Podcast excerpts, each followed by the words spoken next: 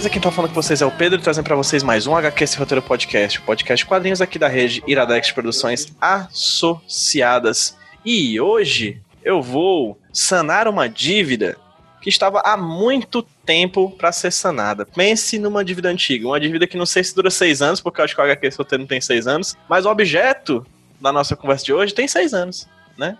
Uma amizade mágica que nasceu nos quadrinhos, que também é fruto, não sei se seja uma amizade mágica que nasceu fora dos quadrinhos. Né, e eu tô aqui para conversar um pouquinho com esses dois amigos quadrinistas que estão conversando e papeando e fazendo há muito tempo um trabalho que eu particularmente admiro muito, que eu gosto muito, um dos meus quadrinhos nacionais favoritos. Eu não falo isso porque eles são meus amigos, eu falo porque eu realmente acho um dos meus quadrinhos nacionais favoritos e realmente acho maravilhoso o trabalho deles. Espero agora que a gente possa fazer um HQ roteiro à altura. Duvido muito, porque o quadrinho é muito bom, mas à altura desse trabalho.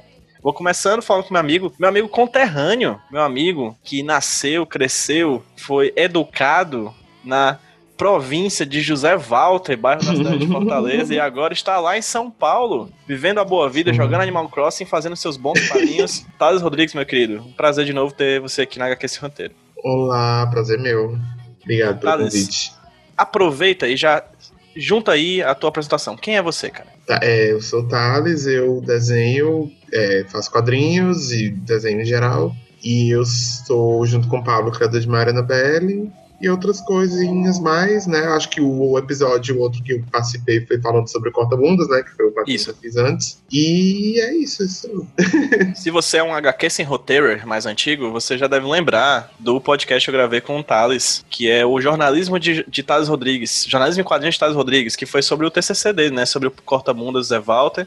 O quadrinho se chama Corta-bundas, né? Uhum. O Maníaco de Zé Walter, não é isso, Thales? A versão nova da Daraco. Porque a que eu comprei foi a anterior, que tinha um nome de Pânico de Zé Walter, a né? primeira. Eu sou, eu sou fã do Taz de muito antigo, gente. Eu sou fã do Taz antes de ser famoso, assim, certo? Eu sou, sou fã de carteirinha, sou... Então tem um, tudo que o Taz já produziu, assim. Tenho muita, muita alegria em dizer que eu tenho, eu tenho como amigo também como, como um, sou muito fã dele. Mas, assim, se você é old schooler do HQ esse roteiro, você tem que ser mais old schooler ainda para lembrar da voz do outro convidado que tá aqui com a gente, porque esse faz mais tempo ainda que não aparece aqui no HQ esse roteiro.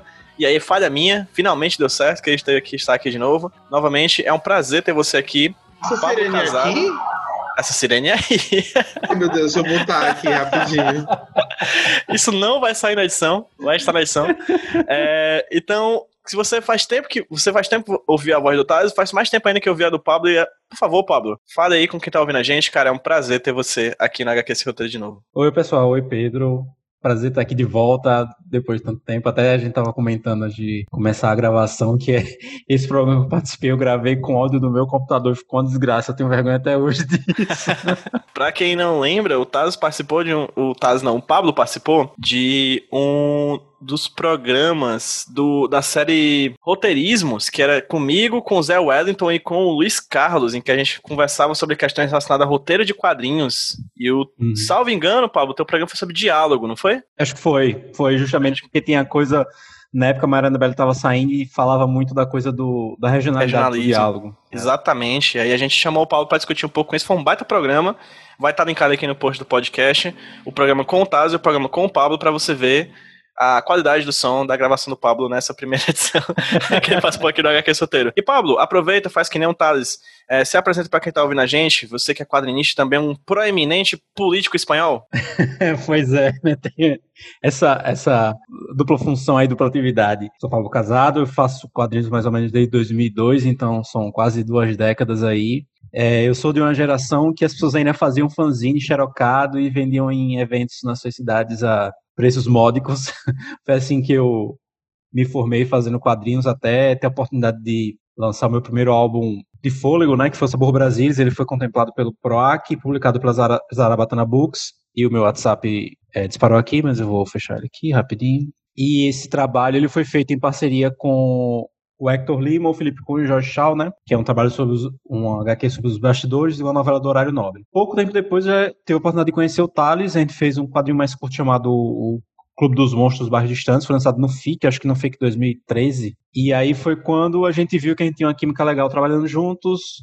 E foi em 2013, porque foi em janeiro do ano seguinte, de 2014, que ele me apresentou Maria Anabelle e a gente, até hoje, estamos nessas aí, sobre duas funcionárias públicas E somos nós, dois funcionários dos quadrinhos nacionais. Fantástico. É basicamente sobre essas personagens que a gente vai discutir no HQ Solteiro de hoje, Mayara Annabelle, que é as personagens que eu falei anteriormente, personagens que eu particularmente adoro, assim, é, eu acho incrível, assim, que vocês fizeram com Mayara Annabelle, eu vou ter, vou ter vários elogios no decorrer do programa de hoje, é, eu sempre, vai ser, é sempre muito difícil para mim separar o, quando eu falo com pessoas que eu admiro, o entrevistador do fã. É, hoje eu não vou fazer a mínima questão de fazer isso, porque eu realmente acho o trabalho de vocês excelente tá? Então quero que, enfim, vocês recebam os elogios necessários, mas também perguntas sobre é, perguntas necessárias para saber um pouco mais sobre os bastidores da criação dessa série de quadrinhos que, por ser uma série de quadrinhos, já é um desafio grande aqui no Brasil.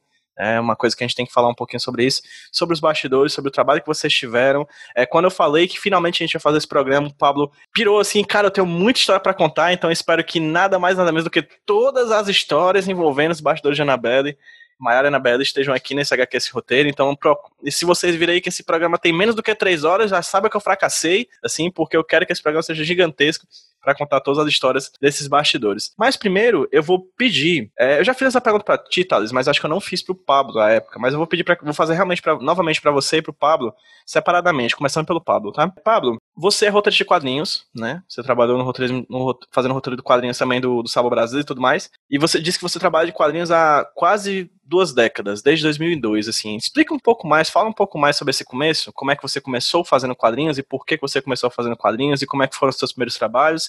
Enfim, fala dessa base antes de chegar, é, quase, se a gente está falando de 20 anos atrás, quase 15 anos depois na Mariana Belli. Mas fala um pouquinho sobre, sobre esse tempo anterior, fala um pouquinho mais sobre esse comecinho de você, do Pablo Casado, como roteirista de quadrinhos. É, a minha vontade de trabalhar com quadrinhos, ela na verdade já veio em meados dos anos 90, quando eu saí do desenho do Homem-Aranha, aquele que passava na Globo, e fui para os quadrinhos. Porque na época a Globo exibia a primeira temporada, eles ficaram reprisando, eu fiquei de saco cheio de ficar vendo os mesmos episódios e fui para os quadrinhos porque eu vi que na banca lá do meu colégio tinha os quadrinhos. Quando eu comprei a uma edição do Homem-Aranha, que eu acho que eu tenho até hoje, tá meio acabadinho, mas eu tenho até hoje, que é a do da invasão dos Esmagaranhas. Já tinha os pais do Peter Parker, que eram clones, toda aquela história. E eu disse, eu quero fazer isso. Mas eu queria fazer isso como desenhista. E durante, eu acho que eu tinha uns 12, 13 anos, e desse período até uns 17, eu fiquei praticando desenho. Mas assim, eu não tinha disciplina e realmente não tinha um gosto por desenhar de fato. O meu negócio, na verdade, quando eu fazia um desenho, era pensar nas histórias daquele, daqueles personagens. E aí foi quando, dos 17 18, eu comecei a escrever comecei a escrever fanfic para a internet, a gente fiz parte de um site chamado Universo Paralelo, que eu era editor também, sei lá como, mas com 17, 18 anos, mas assim, com pessoas que eu conhecia de listas de discussões na internet. Esse site eu acho que durou uns dois, três anos, e aí foi quando eu comecei a escrever. Era fanfic era... de quê? Só pra saber. Super-heróis. Beleza. Super-heróis. Sacra Crepúsculo, essas coisas. Cara, eu escrevi Demolidor, Ajax, que no caso é o Caçador de Marte, né? Eu sou da época que a tradução da Abril ainda era o Ajax. Liga da Justiça, essas coisas. E toda vez que eu encontro os arquivos desse material, eu sinto uma vergonha terrível. Mas é aquilo. Acho que quando você é jovem, você tem um desprendimento com as suas coisas, você sempre acha que você tem uma certa arrogância, né? Então eu acho que eu tenho isso de sobra e foi até bom porque me ajudou a não ter filtros e não ter receio de colocar certas coisas para fora e aí aprender com o que eu estava fazendo, né? Receber críticas e tudo mais. Eventualmente acabei conhecendo o pessoal de quadrinhos aqui de Maceió, fiz parte de um grupo chamado Napalm Comics. Esse grupo foi o que me possibilitou em 2003 ir para o FIC, né? Inclusive foi o primeiro ano que o FIC se chamou desse jeito, né? Antes era, acho que era outro nome, não lembro agora, mas ainda não era FIC. É, já nessa época, por incrível que pareça, a gente teve um stand que faz tanto tempo que eu não lembro exatamente como foi que isso rolou, se foi um apoio do Sebrae local, ou se foi um apoio de um pai de um amigo nosso que fazia parte do grupo, que tinha condições de bancar um, um bando de moleque que ia fazer gibi e ir para Belo Horizonte. E aí foi quando começou. Nessa época tinha muito evento de, de anime, né? Acho que no Brasil como um todo, né? Que não tinha tantas possibilidades de baixar tanto ilegalmente, nem tinha streaming muito menos. Então as pessoas assistiam anime nesses eventos, e aí sempre tinha a parte de feirinha, e foi quando eu comecei a fazer fanzine, eu tinha a minha papelaria preferida, onde eu sabia que o pessoal tirava as cópias dos gibis que eu fazia direito, né? E nessa época as minhas principais parcerias eram com pessoas que desenhavam no estilo de mangá, com exceção do Felipe Cunha, que foi o primeiro dos integrantes da Sabor Brasil que eu conheci, né? O Felipe justamente entrou em contato comigo na da Napalm, a gente começou a fazer parcerias, várias histórias curtas. Então eu comecei uma produção de histórias curtas tanto para a internet, publicando no site da Napalm, como fazendo esses fanzines que eu vendia, um, acho que é um, dois reais, uma coisa assim, porque na época Xerox eu conseguia tirar 7, 8 centavos, uma coisa assim. Preto e branco, né? E eu sou justamente dessa geração, porque hoje o Thales, por exemplo, já é de uma geração diferente. Ele já, né, já chegou fazendo uma gráfica nova, que já era o TCC dele, um negócio de 200 e poucas páginas. Caralho, velho, na minha época não tinha isso não. É um negócio meio doido. E aí eu passei um bom tempo só fazendo fanzine até. E aí, que... é como eu gosto de dizer, né? Eu queimei todas as, as referências que eu tinha no sentido de querer fazer igual. Né? Todos os autores que eu gostava, eu replicava nos fanzines. E aí eu meio que fui queimando isso até encontrar o que eu acho que talvez seja um, uma coisa de estilo, estilo próprio, que eu acho que ainda está em desenvolvimento, mas hoje já está bem mais encaminhado. E até chegar na Sabor Brasilis, aí o que? 2002 até 2010, 2011, quando a gente ganhou o PROAC, porque eu já vinha de uma necessidade de fazer coisas que tivessem relacionados com a cultura brasileira. Então eu estava justamente cansado de emular o que eu via lá fora e porque os meus autores favoritos falavam que as histórias dele eram bem sucedidas porque eles falavam de coisas que eram próximas deles, somente culturalmente. E eu disse, pô, peraí, o que é que tem aqui né, em volta que possa servir de combustível. Na época eu achei muita novela, aí foi daí que veio o conceito da Sabor Brasilis. Tinha uma coisa também, porque depois da Sabor Brasilis eu disse, pronto, nunca mais vou fazer nenhum gibi. Porque nessa época ainda assim os custos de, de impressão ainda eram, eram altos. E nem todo desenhista ia se dispor a fazer um gibi de 60, no, no caso... O Felipe fez 60, o, o Jorge fez mais 60 páginas, para dar as 120 páginas do quadrinho. Só que todo mundo recebeu, porque a gente ganhou a grana da tal para poder bancar o quadrinho, né? E eu disse, pô, nunca mais eu vou encontrar alguém doido o suficiente para fazer um negócio desse. Mas aí encontrei um doido que era o Thales, tão doido quanto eu. E ele disse: Eu tô sem fazer nada. E se você quiser fazer alguma coisa longa, agora é, é a hora. Ele também tinha essa vontade de fazer coisa seriada. Porque se ele cresceu com isso com os mangás, eu cresci com quadrinho super-herói, né? e todo mundo dizia que era inviável você fazer coisa seriada no Brasil. E óbvio que antes disso a gente teve a Rolê Avenger, que durou 40 e poucos números. Óbvio que a gente não queria fazer a mesma coisa, porque ia ser pra banca, né? Ia ser inviável. Mas aí veio e tá dando certo até agora. Perfeito. E você, Thales? É, você que também é doido, né?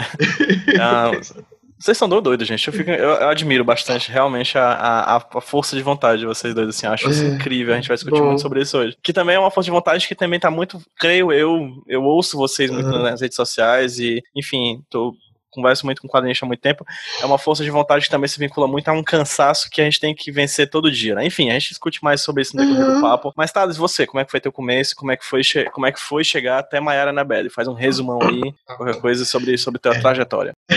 Bom, é, eu sempre desenhei, assim, nunca, eu não, não me lembro eu sempre fui a pessoa que desenha na sala e tal, no colégio. E aí eu fazia zine na faculdade, até tipo no final do ensino médio, eu acho que eu já fazia umas coisas assim também, de ficar recortando, fazer muita colagem e tal e xerocava, né? Naquele esquema bem oficinas de zine que você tem ali.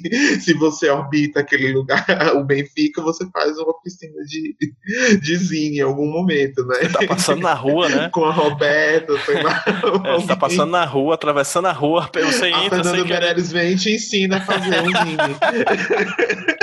Você do nada tá vendo um grampeador na tua mão, assim. Como, é, como é que eu cheguei aqui? Exatamente. Então, aí foi disso, assim, né? Foi. Então eu sempre fui vendedor de miçanga, assim. de zine, aquele cara com cardápio de zine. Eu já fui essa pessoa, não com cardápio de zines, mas. Enfim, e aí disso eu fui é, foi progredindo para virar mais só quadrinhos mesmo, né? E aí eu fazia umas coisas na época que o Tumblr era uma rede social muito importante. Eu fazia umas, umas tirinhas, umas coisas para lá, muito diferente de como a galera faz conteúdo para internet de tirinha hoje em dia, assim, né?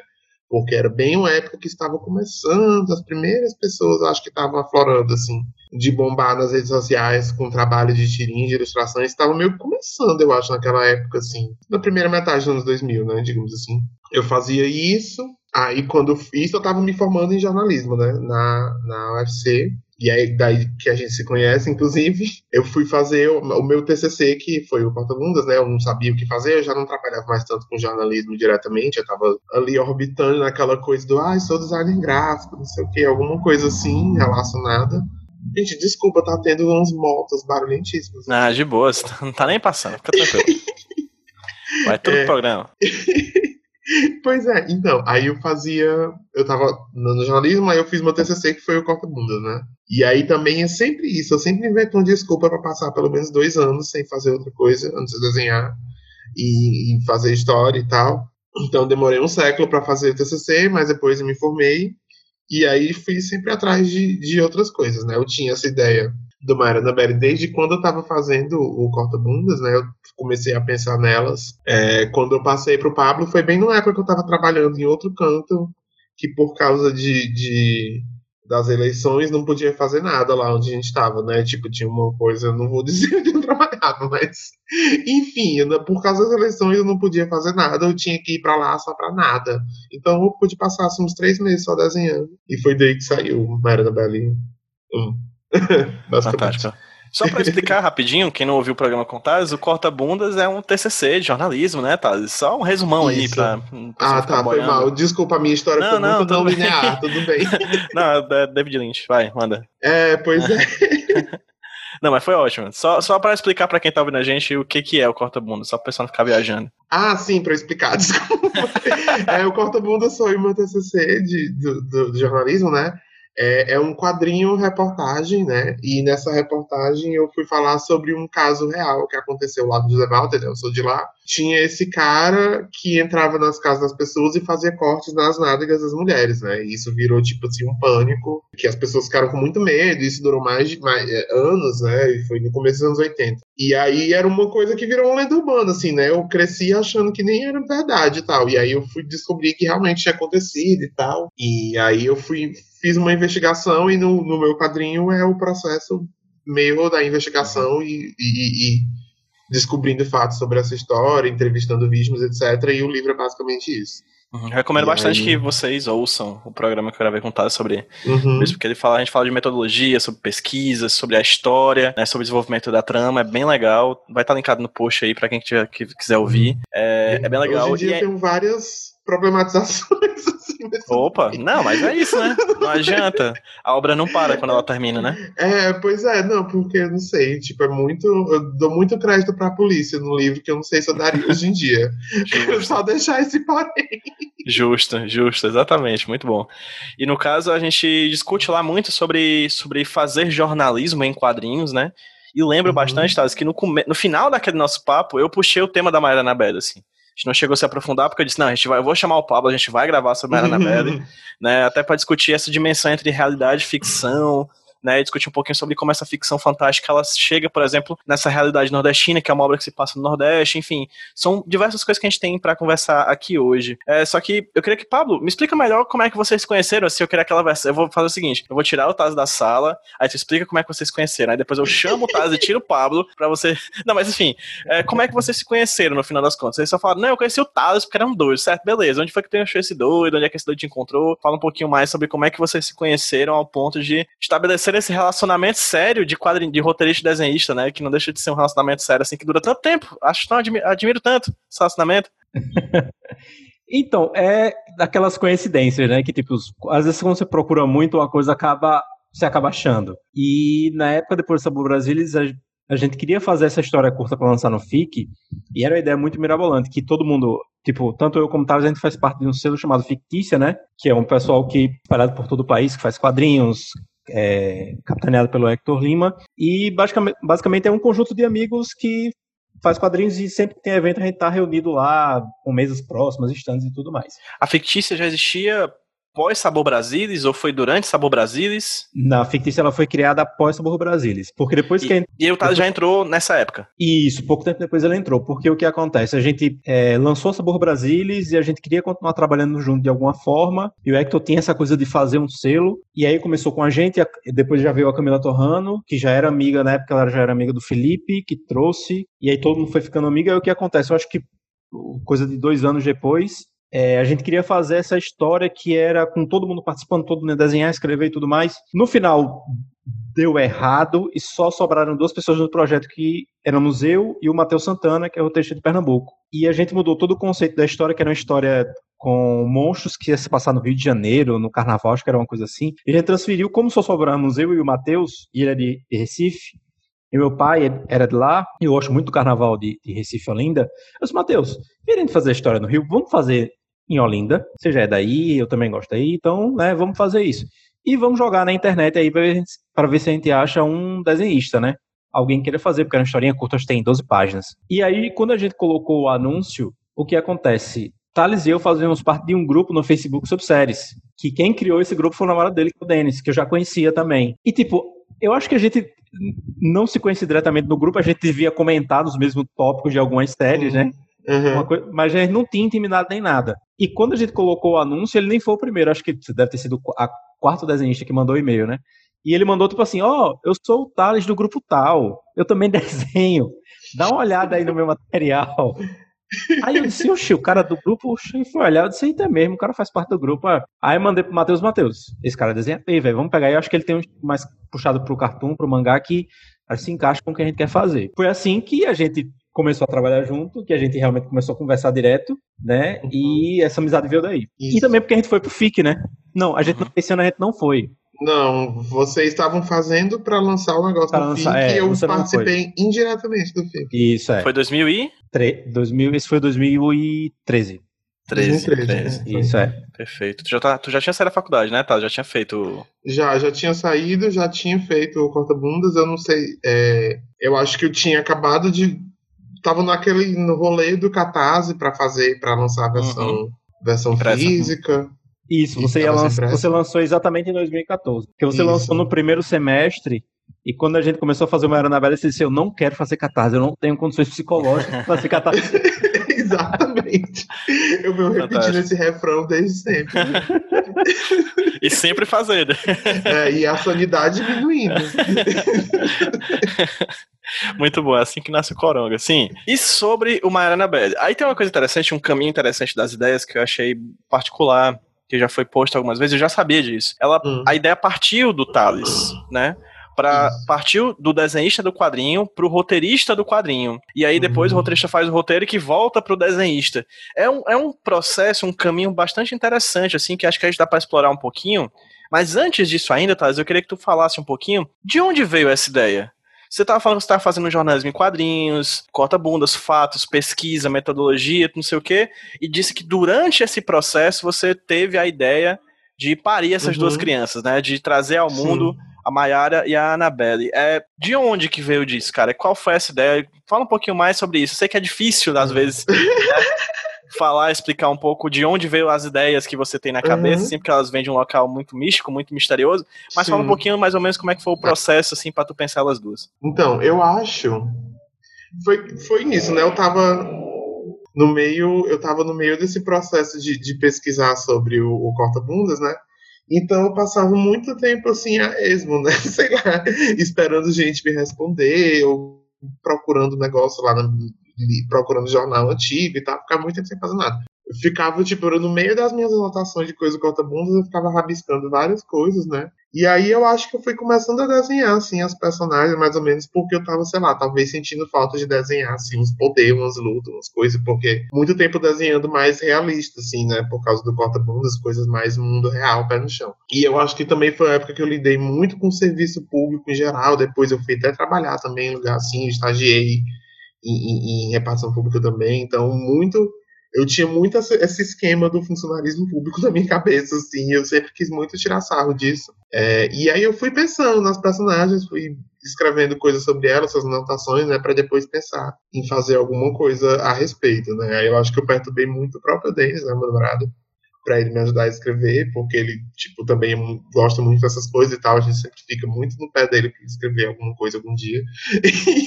É, e aí ele sempre, né, fugindo, esquivando, acho que ele eventualmente falou, por que não pergunta pro Pablo, vocês fizeram aí o, o, o Clube dos Monstros, manda essa ideia aí pra ele, eu, ah, boa. E aí eu mandei para ele essa ideia que eu tinha dessas duas personagens, que elas eram funcionárias públicas na Secretaria de Combate a Coisas Sobrenaturais, né, muito também para uma outra vontade minha, que eu sempre tive de colocar Fortaleza, Brasil no geral, sei lá, mas Fortaleza nesse contexto de luta mesmo, e ação e, e, e, cenas épicas que se passam na cidade, tá? Uma coisa que a gente não teve o luxo de ver nunca, né? Assim, crescendo. É, as cidades que são invadidas por alienígenas, por demônios, por coisas, é sempre Tóquio, Los Angeles, Nova York.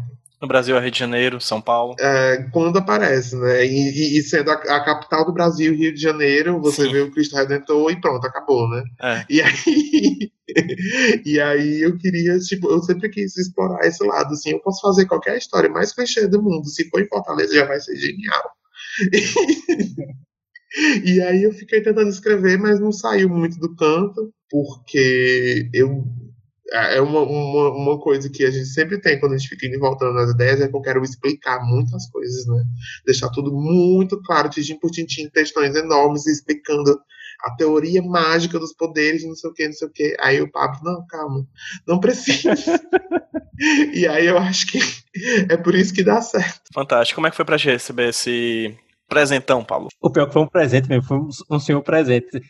É, eu sempre, sempre tem, desde a Sabor Brasilis, é, tem um negócio que, tipo, ah, eu vou parar de fazer quadrinhos porque ou eu não tô com saco, ou não vou ter mais condições de fazer. E foi um presente justamente por causa disso, porque deu tão certo quem tá fazendo até hoje. Eu tenho um prazer enorme, não só em trabalhar com o Thales, mas escrever as meninas, a ponto de hoje sentir dificuldade de escrever qualquer outra coisa, porque parece que eu já estou tão condicionado a só produzir Maera na Velha, que quando eu vou fazer qualquer outra coisa, caralho, eu não sei fazer nada que não seja um, uma ninja ou uma maga combatendo demônios, mas eu não vou conseguir. Mas assim, não, também é uma coisa que no começo eu ficava meio preocupado, pô, será que eu só vou fazer isso? Apesar de já ter feito essa boa, né? Mas é uma coisa que eu já liguei o foda-se hoje eu já tô bem mais tranquilo. Só o fato da gente ter chegado onde a gente chegou, se parar hoje, eu diria, porra, tá ótimo. Mas essa coisa foi engraçada porque a gente tava querendo fazer. E aí eu digo a coisa do doido, porque foi uma coisa que o Thales disse, não, eu tô, tô sem nada fazer. Se quiser fazer alguma coisa agora com um monte de página, tem que ser agora, porque eu tô com tempo livre. E aí eu mandei a ideia pra ele disse, ó, oh, mas eu tenho essa aqui. Quando ele mandou essa aqui, e aí eu vi lá, duas funcionárias públicas que trabalham no órgão que combate demônios, eu disse, isso, isso é Brasil, isso é o tipo de coisa que eu quero escrever e ainda por cima se passando no Nordeste. Então, não tem esse bicho. Tem certeza que você quer que eu colabore com isso aqui porque eu adorei a ideia. Vamos fazer? Ele disse, vamos. E aí foi. E aí o, o meu trabalho nesse começo, eu acho que tu, tinha o quê? Tá, duas páginas, né? Assim, de texto você tinha escrito e tal, que tem as ilustrações das meninas. E aí o, o meu trabalho nessa época foi desenvolver um pouco do universo. A gente estabeleceu algumas regras aí do que funcionava ou não um pouco do backstory de cada uma delas, porque a gente também queria ficar livre, já que a gente não sabia se ia dar certo ou não, né? Foi uma coisa meio assim, como o Thales não queria fazer catarse, mas na época tinha uma poupança, até com a minha mulher, eu falei com ela, ó, rola da tirar esse dinheiro da poupança para fazer o quadrinho. E ela já tava comigo há um bom tempo, sabia que eu fazia quadrinhos e tudo mais. Ela disse: Não, tudo bem, esse dinheiro vai voltar. Acho que voltou com um ano e pouquinho, esse dinheiro voltou pra poupança, né? Que aí foi a prova de que, que de alguma forma deu certo. Isso na venda do quadrinho, né? Isso, na venda do quadrinho. Perfeito. E o que veio depois foi lucro. Ou houve lucro. Se é que houve. Isso. É, se é que pode chamar de lucro, né? Thales, as minhas já nasceram desse jeitinho? No desenho? Você já tinha pensado elas, elas mudaram alguma coisa de lá pra cá? Pouca coisa, assim. Eu pensei muito. É... Eu, é, é, o visual delas não mudou quase nada, assim, da ideia que eu tive dos, dos desenhos originais. Eu acho que dá pra ir vendo, assim, sei lá, O, olho é de um, da, de, de um canto, a, o, o traço de outro, assim, sei lá, de coisas que eu tava, talvez estivesse lendo, assistindo na época. Mas não mudou muito, não, o visual delas. Eu lembro que é, o negócio da Maiara ser de São Paulo eu inventei depois. Originalmente elas duas iam ser de Fortaleza, mas aí eu fiquei tipo, ah, não, eu queria que tivesse mais uma coisa de alguém chegando novo na cidade para ser, tipo, introduzido e tal. Aí eu fiz ela ser de São Paulo. Eu, ah, então faz, mais, faz até mais sentido ela ser asiática e tal. Aí fechou, assim. Eu acho que essa foi a grande coisa que eu pensei depois. De uhum. resto, foi mais as, as, as coisas que o Pablo adicionou, né? Eu lembro que o primeiro volume não tinha vilão direito, e aí ele que pensou na ideia do, do Alma Cebosa e tal. E aí, ah, então tem uma estrutura finalmente para começar. Obrigado. E aí.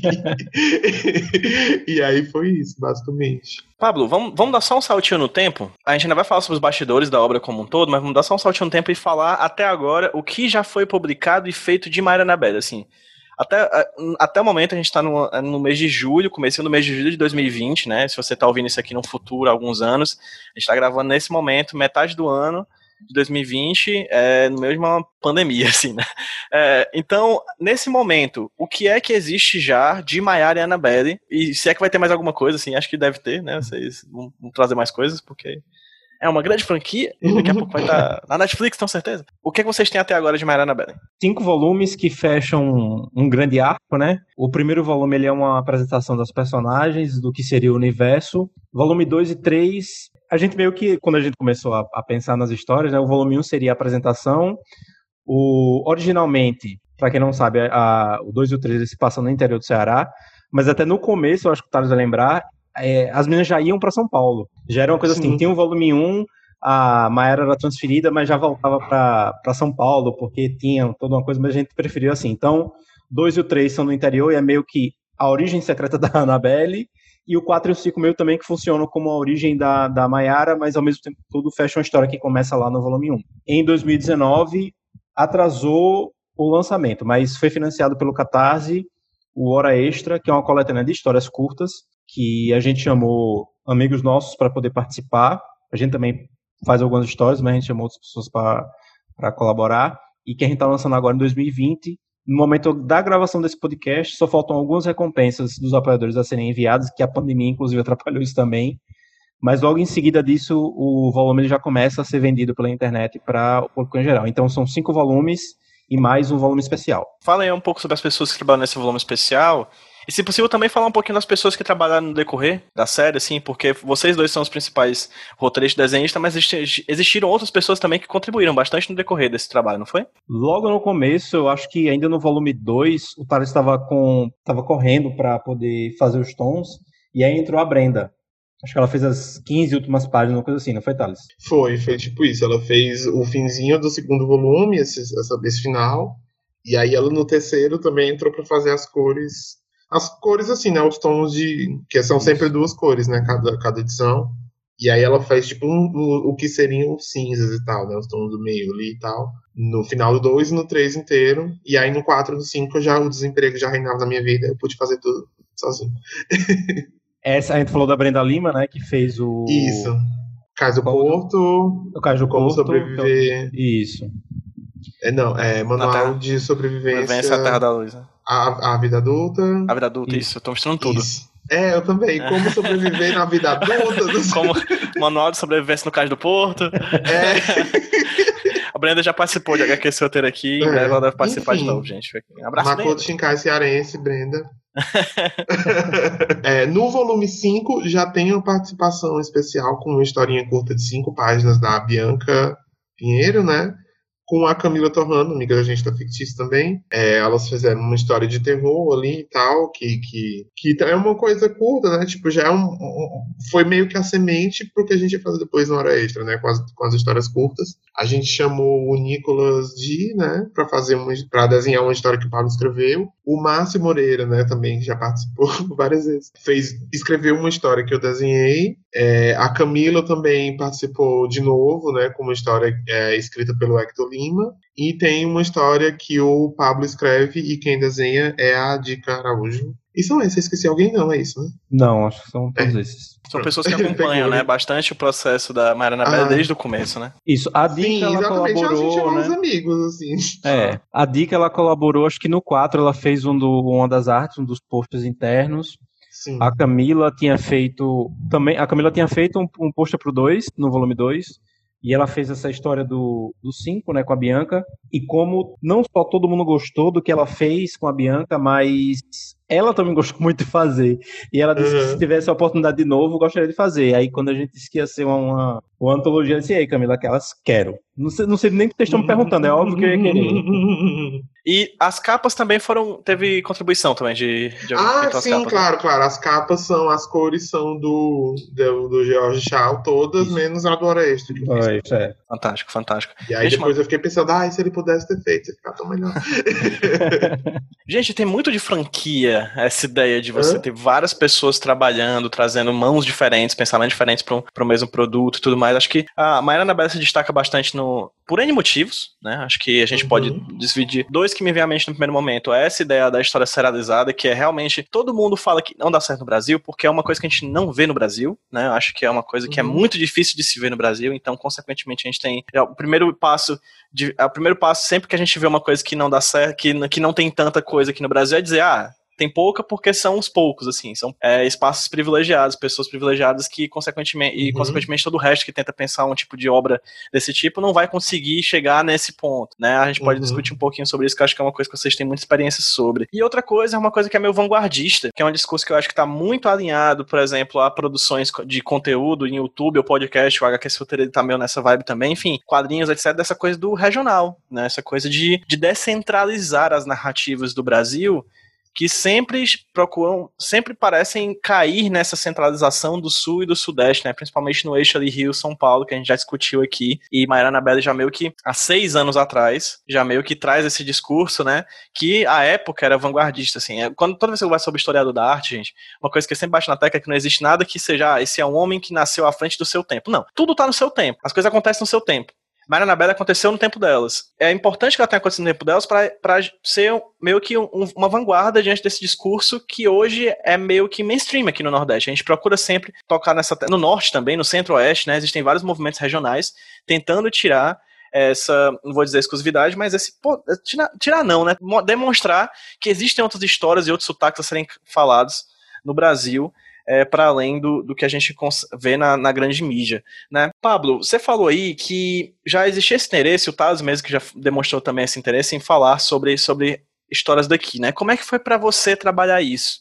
Né? Essa coisa de ser uma pessoa do Maceió, escrevendo sobre personagens que estariam em Fortaleza, lidando também com questões de São Paulo. Enfim, como é que foi para você é, produzir essa história nessa dimensão regional. É, existia essa responsabilidade na tua cabeça desde o começo? Assim, você tinha meio que essa, essa ideia, essa, abre aspas, é uma palavra péssima, mas essa missão ou coisa do tipo na tua cabeça, essa vontade de trabalhar essa questão do regionalismo. Como é que foi para te lidar com isso? E tá, eu queria que depois você falasse isso numa dimensão também conceitual, né? Porque você também, o conceito da, da obra é sua, mas também numa dimensão visual do desenho como desenhista. Então, eu acho que começa com uma coisa, com uma coisa mais abrangente que é tipo, eu quero falar sobre temas brasileiros, independente se eram temas regionais nordestinos, né? E aí por isso que vem a Sabor Brasília. Mas quando eu falo de temas brasileiros, por exemplo, sendo de Marcelo Lagoas, eu vivo num estado que tem um histórico muito grande de pistolagem. Óbvio que o Nordeste como um todo tem, mas aqui é muito forte e durante muito tempo foi muito forte.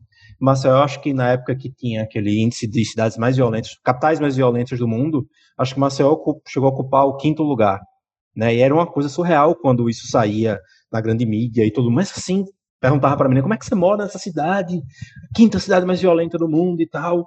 Disse, minha gente, é a coisa do, do, da situação, é uma violência que acontece na periferia, infelizmente, que é uma coisa lá. Onde eu ando, você não vê isso. E eram temas que me interessavam muito, porque eu cresci assistindo histórias policiais. E eram coisas que eu queria tratar também, né? não só a novela.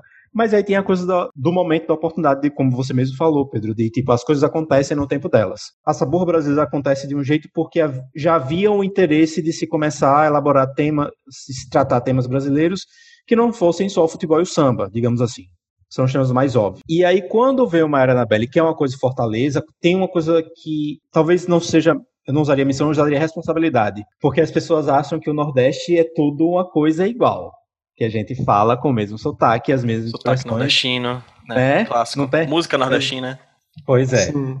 E a primeira coisa que eu falei pro Thales foi: é, eu preciso que você me diga pontos turísticos, expressões locais, o que é que vocês fazem aí, que, tipo, normalmente, pessoas de tal faixa etária, para poder pensar na, na, na, história e ter uma coisa que seja condizente com a realidade das pessoas que vivem em Fortaleza. É, porque aqui em Maceió, tipo, Tipo a coisa da quinta-feira do caranguejo. Quando ele falou isso pra mim, caralho, eu tenho que colocar isso na história. Muito nosso. né? Não, eu tenho que colocar isso na história. Uhum. Eu tava ciente disso sim, e foi uma coisa muito bacana trabalhar, porque, por mais que, óbvio, é tirar essa coisa de tipo, Nordeste é tudo igual, mas ao mesmo tempo, tudo que, pelo menos eu vejo assim, que eu puder colocar para fora que seja Nordeste, eu vou fazer, porque, sinceramente, eu, eu meio fico de saco cheio, e cada vez eu fico mais saco cheio ainda com essa predominância do Sudeste em relação como se pauta tudo que se faz nos quadrinhos brasileiros. E eu não não não, não questionando aqui, tipo, o fato de ser o centro e a gente ter que ir para os eventos lá. Isso é uma coisa. Todo lugar tem, todo, todo lugar, todos uhum. os países têm aquele, aquela cidade que vai ser o centro para o qual você precisa se destinar.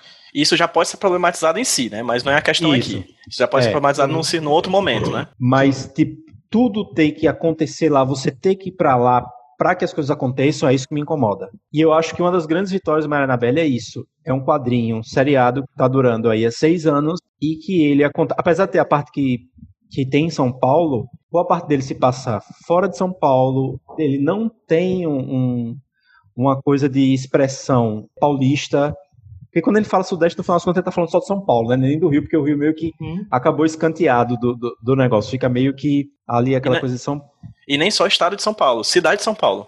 Isso, ainda o que é pior, é só São Paulo capital, né? É. Sim. Eu acho que era isso, sim, de tipo, de estar ciente da, da, da responsabilidade da missão, de, de fazer uma coisa de respeitar. Tanto que o quando os primeiros volumes saíram, é, a gente viu muito depoimento de pessoas de Fortaleza. Ah, mas os diálogos, eu sinto, me sinto representado falando daqui. Eu disse, pronto, eu vou ganhar a chave de cidadão honorário de Fortaleza. Isso, claro, muito se deve ao Thales que me ajudou nisso aí. Eu já vou entrar no pedido, inclusive, na Câmara dos Vereadores aqui. é, e Thales, como é que foi pra ti numa dimensão visual, assim, além da questão conceitual, né, de você ter uhum. sido a uhum. pessoa que propôs a ideia dessas duas funcionárias públicas de Fortaleza, que também é, um, é uma figura muito interessante, né, a figura do, do, funcionário público, a gente tem que falar sobre funcionalismo público e como isso é abordado uhum. na, no decorrer da obra, mas principalmente nessa dimensão regionalística, eu acho que talvez seja o tema que particularmente para mim, como cearense, é mais urgente, assim, sempre que tem uma coisa regionalista, cara, a gente tem que falar sobre isso, a gente tem que falar sobre isso, depois a gente fala sobre qualquer outra coisa, mas regionalismo é uma coisa que a gente tem que falar agora. Como é que foi pra ti essa dimensão regionalista desde o conceito? Como foi pra ti desenhar isso aqui? Porque você é uma pessoa que, assim como a Anabelle, estava em Fortaleza e foi para São Paulo. Né? Então, Sim, assim, é, é. como é que foi para ti lidar com essas dimensões, com essas questões visuais, com esse trabalho, sendo você também um migrante, não deixa de ser, né? É, uhum. Como é que é uhum. para ti trabalhar essa questão? Ah, eu tava falando mais cedo que eu queria muito colocar essa coisa da ação no, num cenário, né, de, do Nordeste, Fortaleza, que é uma coisa que a gente não vê sempre. Eu tava naquele ambiente da, da faculdade de jornalismo, né? Aquela galera cult, bacaninha e tal. E tudo que a gente vê que apresenta algum regionalismo que a gente via, era sempre justamente essas coisas meio intelectualizadas, filmes mais sérios, né? A coisa do, do gênero é muito difícil, né? É tipo, tanto que ano passado o filme, sei lá, como Bacurau, é uma grande coisa que é muito importante porque é tipo, é o, o, terror, né, no Nordeste, né? É uma coisa que a gente nunca viu, um filme de terror. É um pop, né? É um filme, uma coisa pop, exatamente. É pop aquilo. Exato. E aí era isso que eu sempre quis muito, assim, eu quero fazer a coisa mais besta, chiclete, a buff, assim, mais boba, mas que a gente possa se ver enquanto coisa boba também, sabe? É meio isso, assim, era sempre, esse, o meu incômodo era esse, assim. E aí eu acho que também por causa do, do corta-bundas, né, eu tava muito pegando essa prática de, de inserir lugares reais que eu via, que eu tirava foto, ou que eu passava sempre, na página, né, na, com o personagem interagindo naquele cenário. Eu fui pegando essa prática por causa do, do corta-mundo. Aí eu, não, então agora eu acho que eu consigo fazer isso para outro tipo de história, né, e tal também. E é, muito do, do, da, da, dos diálogos e tal, das coisas que, que de, de Mariana Belli, saíam deu ir mandando coisas sobre Fortaleza pro, pro Pablo, assim, ah, isso aqui é o bar do Pitombeiro. Nem sei se existe mais ainda, coitado. Mas. e aí eu, ah, podia ser legal se as meninas bebessem aqui, porque eu bebo muito aqui. e, e aí era muito assim, essas coisas. E aí eu falava dos costumes, assim. Então foi eu fazendo tour virtual de Fortaleza pro Pablo, e aí foi. A gente foi tirando ideias daí disso. E até lembrei agora que até essa coisa do, dos locais e tal, a gente esqueceu de falar na, na, do que já tem publicado. A gente tem duas histórias que saíram na Dragão Brasil e que foram republicadas, quer dizer, foram publicadas pela primeira impresso agora no Hora Extra, é, que foram duas histórias curtinhas, e uma delas se passa justamente no Dragão, como é que chama, Thales? Dragão do Mar. Dragão do Mar, Dragão que é uma do Mar, turística. É, pronto. que era justamente é ele fazer uma brincadeira no ponto turístico, é. Fantástico, fantástico. Com Dragão do Mar e sai Dragão Brasil, aí tipo. É. é. ah, ah, rapaz. Olha só, fechou a gastagem. Thales, e tomando por base essa dimensão do, do chiclete, do pop, né? É, você uhum. citou Bacurau, né? Que é, que é muito isso, né, cara? Que é uma coisa que se passa no Nordeste, tem áreas de cult, mas também tem referência a Star Wars, John Carpenter. Enfim, é, uhum. é, é, é, pop na, na, na, diria, na melhor concepção da palavra pop possível, assim. Não deixa de ser, creio eu, também Mariana Belli, uma espécie de obra no campo dos quadrinhos que se assimila mais ou menos a esse movimento né, do pop, mas também um pop regional regionalizado, que por ser regionalizado já não deixa de, não, é, já não é, não existe a não política, né? Só por ser regionalizado uhum. já é uma dimensão política muito forte que é posta ali. Mas uhum. você mistura é, daqui a pouco eu juro que a gente vai falar sobre funcionalismo público, mas primeiro vamos falar sobre a dimensão mágica da. Você é um uhum. grande fã de Mahou Shoujo, você é um grande fã Sim. de obras de, de mangá voltadas para meninas mágicas, né? É, você Sim. é um fã desse, do, do, do, do do popzão japonês, assim, enfim. É, como é que foi para ti? como é que foi para ti pensar isso, entendeu? Pensar esse, esse, uhum. esse, essa obra, pensar essa coisa regionalizada, essa dimensão, a gente pode até já começar a falar sobre isso, essa dimensão bastante burocrática do, do trabalho do, do funcionalismo público, mas com essa pegada pop, essa pegada mágica, essa pegada mística, essa pegada é, que você uhum. tanto curte e que creio que venha desde a infância, adolescência até chegar tá. nessa fase adulta. Sim. É, então, eu sempre gostei dessas coisas, né? Desses animes assim. É tipo, Sailor Moon foi a minha vida, e aí, tipo, todos os animes, essas coisas, né? E aí eu fui pegando os elementos que tem nessas obras e fui tentando ver como, como interpretaria, né? Tipo, porque anime que tem, sei lá, uma organização secreta que combate o mal, milhares, né? Existem trilhões que são assim. E aí eu pensei, ah, se fosse no Brasil e for ter um funcionalismo público, já não ia, já ia ser completamente diferente, né? Só eu visualizar aqui o meu ambiente de trabalho se essas pessoas tivessem que lidar com demônios, é né? tipo, que pena, coitados dos cidadãos.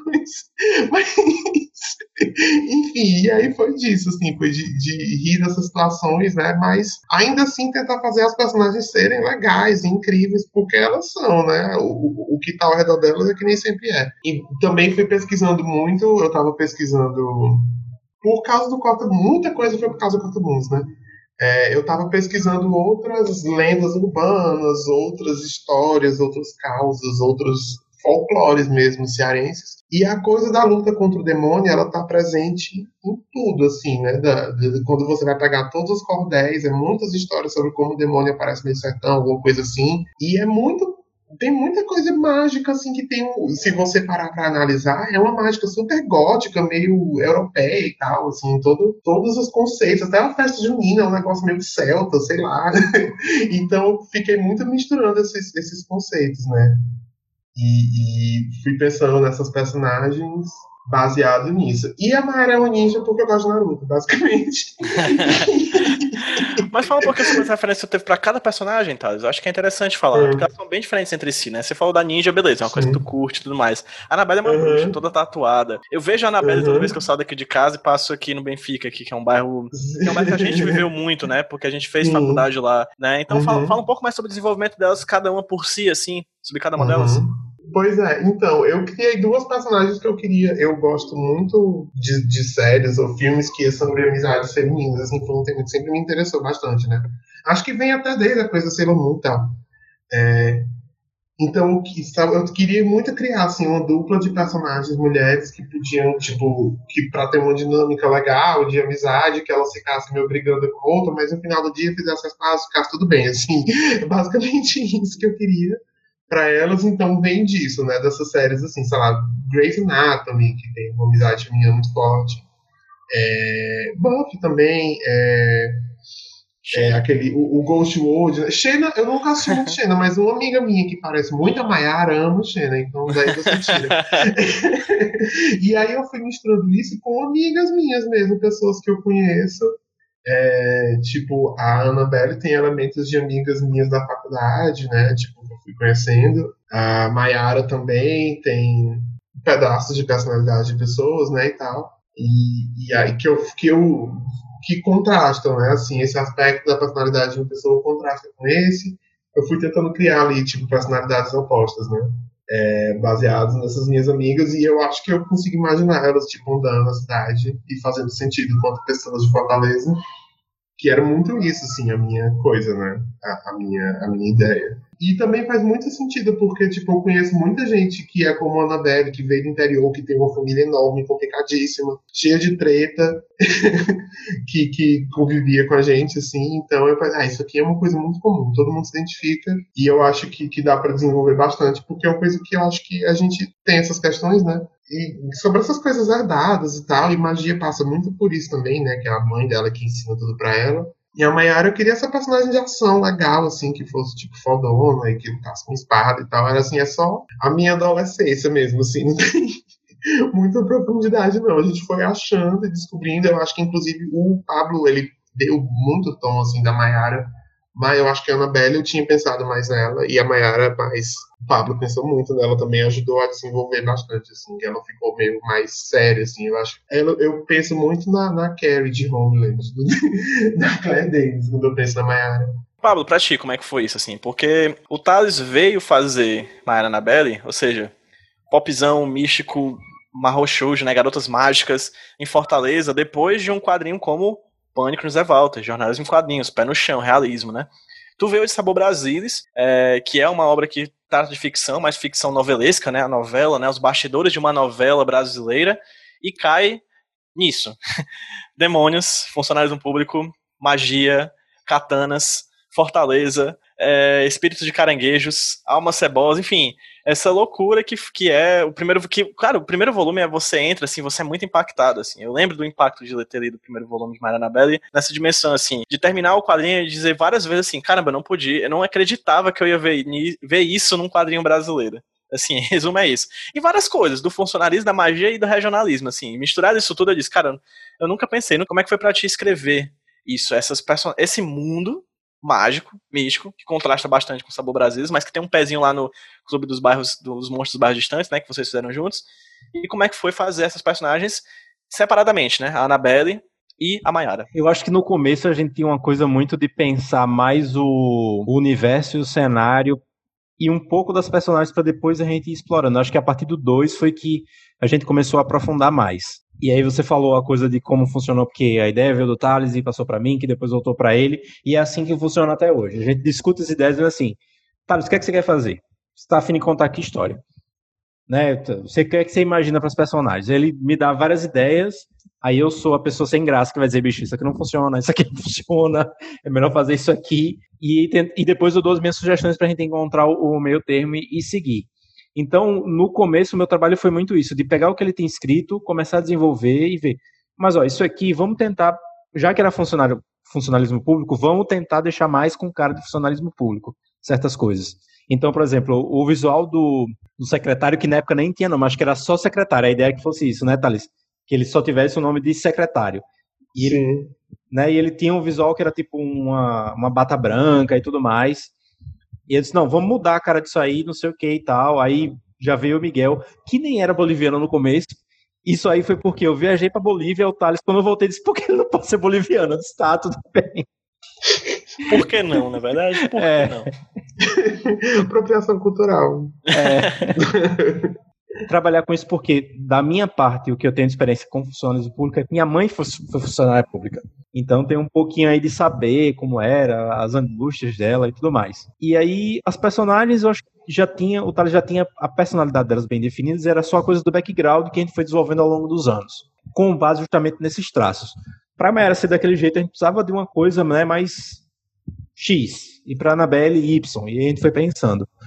No, no, no que diz respeito ao volume 1, de como a gente pensou nessa coisa do cenário, da coisa do regionalismo, a parte do pistoleiro é tipo, aí já são coisas que eu gostaria de contar também, como tá falando, não tinha um vilão, acho que tinha só o subsecretário de São Paulo, que era uma coisa que a gente ia só ele nem ia aparecer. Originalmente ele nem ia aparecer, né? E aí não tem esse vilão, e como pistolagem é um tema que sempre me interessou, eu disse, ah, poderia ser um, um pistoleiro, né? Que vai e tal. E, e, aí veio disso. O negócio do caranguejo foi por causa da quinta-feira do caranguejo, de fato. Só porque eu queria realmente fazer a piada quando elas vão comer o caranguejo. A Mayara não quer comer o caranguejo depois de ter lutado. Basicamente foi só isso. É para quem ocasionalmente não tem ideia do que, que a gente está falando, em Fortaleza existe um costume chamado Quinta do Caranguejo, que, as, que todos os restaurantes, ou pelo menos grande parte dos restaurantes daqui de Fortaleza, criam esse espaço que na quinta-feira é criado esse costume das pessoas irem até lá e comerem caranguejo. Resumo é isso né? Porque uhum. meio que é, foi um evento criado pelos restaurantes que, que, que vendiam caranguejo para poder ficar na cultura popular e poder as pessoas irem lá, né? Usufruir do caranguejo Sim. antes do que costuma ser o dia de venda, na verdade, que é no domingo, né? Nas feiras é o, uhum. na venda, mas essa primeira onda de caranguejo ela é vendida já na quinta-feira, assim. Então fica aí Só a trilha, a aspasinha que aparece no rodapé. Né, da, É. da, da, da- do papo. Agenda em cima do anime. E aí o desenvolvimento da, da- da- das personagens, principalmente do, do background delas, veio, por exemplo, aí o Thales queria da, da família do interior e tal. E aí foi quando a gente, pô, então vamos desenvolver isso como se fosse a coisa do coronelismo, né? Que ela vem da família Uhum. de tradição coronelista e tudo mais. E tipo, se a Mayara é desse jeito, ela é tão caxias no trabalho dela, então é porque ela teve um treinamento assim. Quem foi que treinou? Ela foi o pai. Porque aí vem aquela coisa da tradição familiar japonesa e tudo mais, que a gente. Do que a gente consome, no caso, né? Então, Uhum. a gente re- replica isso também. Sim. E aí foi brincando com isso. A gente tem muita coisa, tipo assim, quando a gente começou a fazer o volume 1, a gente sabia mais ou menos onde ia chegar a história. Que era em São Paulo, para Mara resolver e tal. No meio do caminho a gente foi pensando em outras coisas, até pra uma coisa meio que de improvisar agora, um improviso que fizesse sentido com o que a gente ia fazendo a cada volume. Até pra Uhum. gente ter liberdade, mas também gente depois fazer um negócio no 5 que contradisse o, o volume 1. E isso é que é o que tá ficando mais complicado pra gente, né? Quando a gente Sim. a gente chega com a ideia, não sei o que. Mitologias. É, a gente já fez isso aí que se a gente fizer agora não faz sentido nenhum. Então, mas foi assim que rolou. E como é que foi pra ti, Pablo? E pra você também, Thales? Esse processo que acho que seja um dos mais tortuosos, assim. A gente já conversou, por exemplo, recentemente tive um papo com o Silva João e o Paulo Moreira, né? Com a minha turma de, de- da faculdade e tal. Virou podcast, dá pra ver aí no, pod- no, no feed e tal. Em que eu discuto com o Paulo, o Paulo mais ou menos, sobre essa, essa, essa discussão sobre você fazer tirinhas.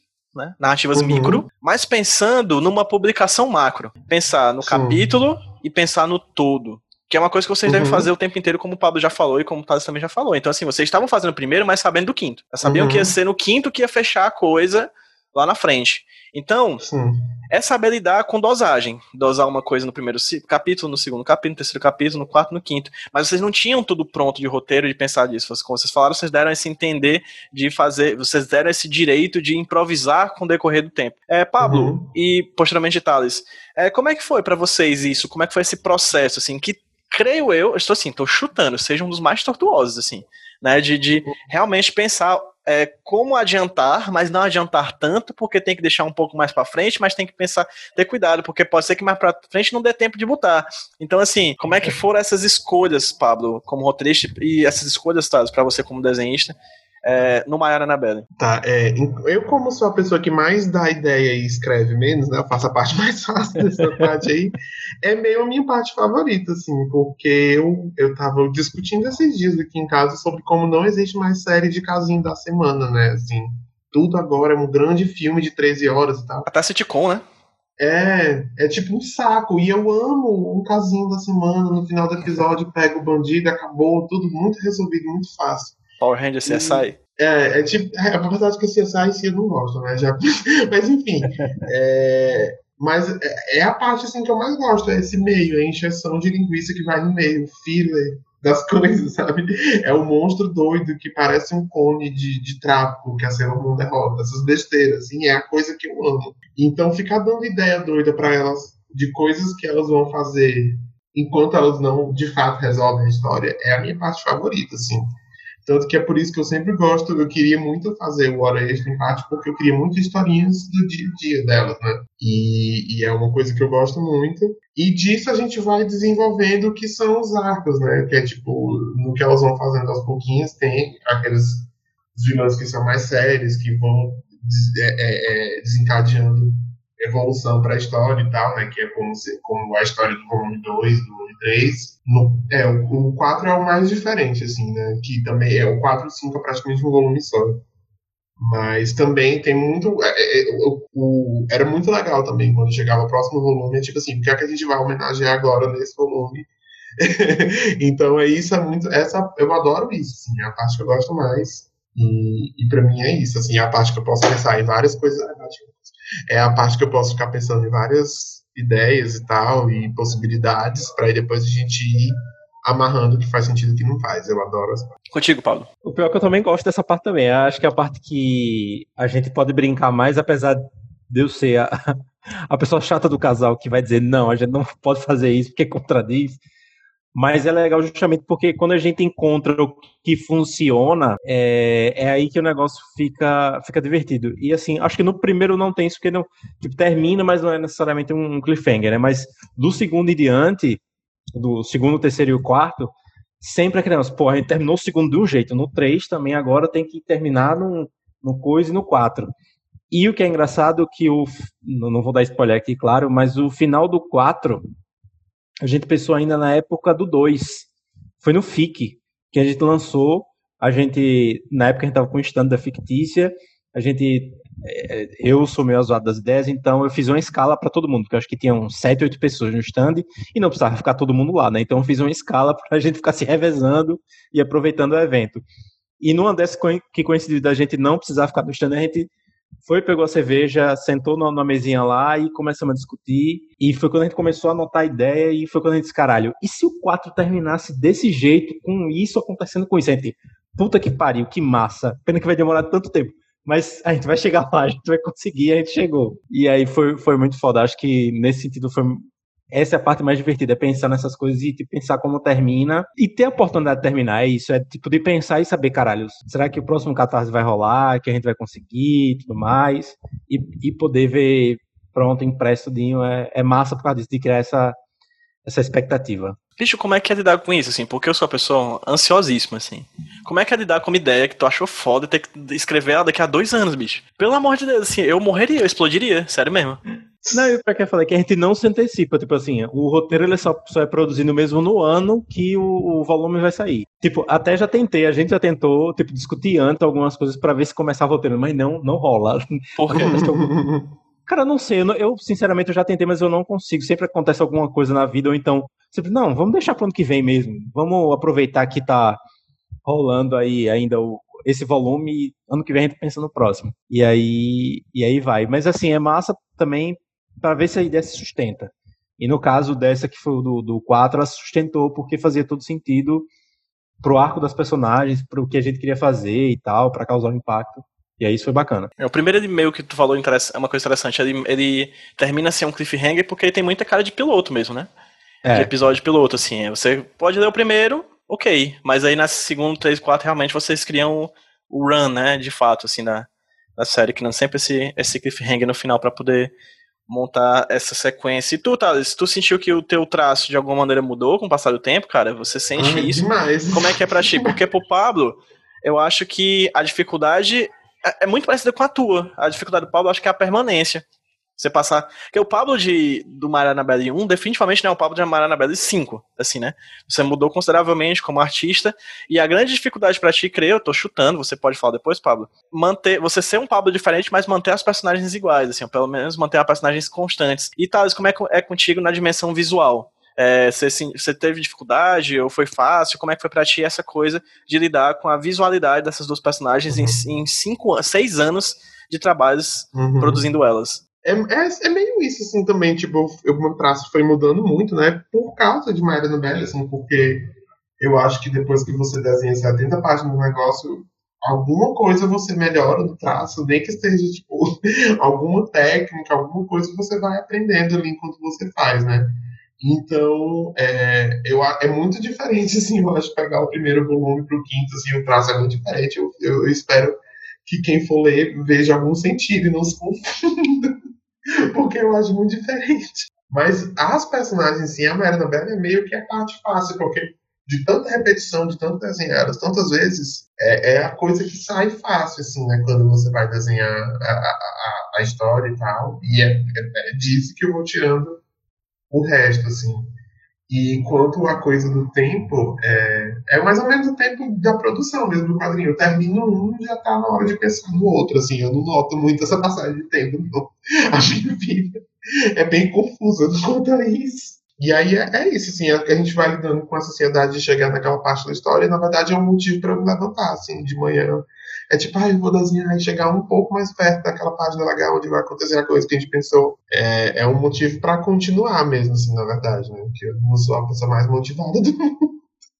Principalmente agora, no que a gente está vivendo, assim, né? Enfim, eu, eu gosto, assim, essa expectativa é uma coisa que, que, que, que é legal para mim, eu gosto. E contigo, Pablo, como é que foi isso de você mudar e as personagens não, ou pelo menos não na velocidade que você mudou? Eu acho que para responder isso é uma coisa que perguntou, que perguntava muito a gente, acho que a partir do segundo volume, que tipo, foi mais ou menos na época que começou a coisa de se falar, de ter mais protagonistas mulheres e tudo mais, de representatividade. E não foi uma coisa de caso pensado, porque como o próprio Thales falou, ele já tinha tido as ideias. Ele me chamou porque a gente já tinha trabalhado junto, a gente estava trocando ideia. E, obviamente, o que saiu no quadrinho do volume 1 em diante era um reflexo do, de, de, nós, enquanto pessoas, de como a gente enxergava, de respeitava mulheres, as mulheres das nossas, das nossas vidas e tudo mais. Pessoas que amadureceram, né? E que não estão replicando, porque, tipo, é aquela coisa, durante muito tempo, antes do Maria Annabelle, quando eu fazia fanzine, obviamente eu replicava uma concepção de personagem feminina que eu via em desenhos e filmes e que não é uma, já não era a visão do Pablo que começou a fazer Maria Annabelle, já tinha mudado aí. E aí, quando perguntavam, eu acho que era isso, de tipo, de ter essa mudança, mas respeitar as personagens. Acho que o principal é isso, não tentar, muitas vezes, forçar um, um pensamento que talvez não caiba na história naquele momento. Né, e deixar as coisas evolu evoluírem naturalmente, que eu acho que como a gente tem feito e tem dado certo. E eu acho que se tem um discurso e se tem um pensamento que a gente coloca, eu sei que não é muito bem essa pergunta, mas acho que acaba levando para essa discussão. E eu acho que vai acontecendo naturalmente. Porque muita coisa aconteceu nesses seis anos. Muita coisa, tipo, com a internet e, e as discussões. É, então a nossa cabeça também é obrigada a mudar muito rápido e eu não sei se a gente consegue processar isso. Não só porque é natural, mas não como as pessoas esperam, né? Mas eu acho que é isso, porque o principal que a gente faz o quadrinho, e acho que é por isso que também dá muito certo, é porque a gente faz para se divertir. E a gente se diverte pra caralho. É isso, a gente adora fazer RGB e tipo, enquanto não for algo que dê prejuízo nem um problema mental na gente, um estresse, alguma coisa assim. Um problema mental. grave, grave, tá? Grave. Assim, incapacitante, entendeu? É. Não sei se mas... for o caso de mas tem um problema mental, tem. Mas enquanto der pra gente continuar, a gente tiver histórias, é mais do, que, mais do que a necessidade das pessoas de tipo de ter pessoas que queiram ler, é isso. Enquanto a gente uhum. continuar se divertindo, vai ter. Sim, é basicamente isso. Perfeito. É, eu falo, quanto, é, é, só uma rapidinho quanto a essa questão da, da, da, representatividade e tal, é muito assim, né? Porque eu, eu, não sei, às vezes alguém vai, tipo, algum dia achar estranho, porque é dois caras com uma história sobre duas mulheres. É e questão. aí as pessoas enfiam, tipo, colocam a gente no slot da diversidade, né? Tipo assim, ah, pronto isso aqui conta como diversidade. Eu não, não sei se conta. Eu é. só quis fazer uma história sobre duas mulheres que eu não vou escrever sobre um homem. Tipo, é basicamente Já isso. Já tem tanto, né? É, sabe? Mas foi, foi isso o motivo, gente. E aí é claro que, tipo, isso era 2013, sei lá, mais ou menos quando eu comecei a pensar nelas. E muita coisa aconteceu, né? Então, eu não sei como é que fica isso, essa, essa questão aí, mas eu não vou escrever sobre um homem hétero, não, gente. Uhum. Desculpa. Uhum. Se não puder escrever sobre mulheres, não sei. Vou desenhar.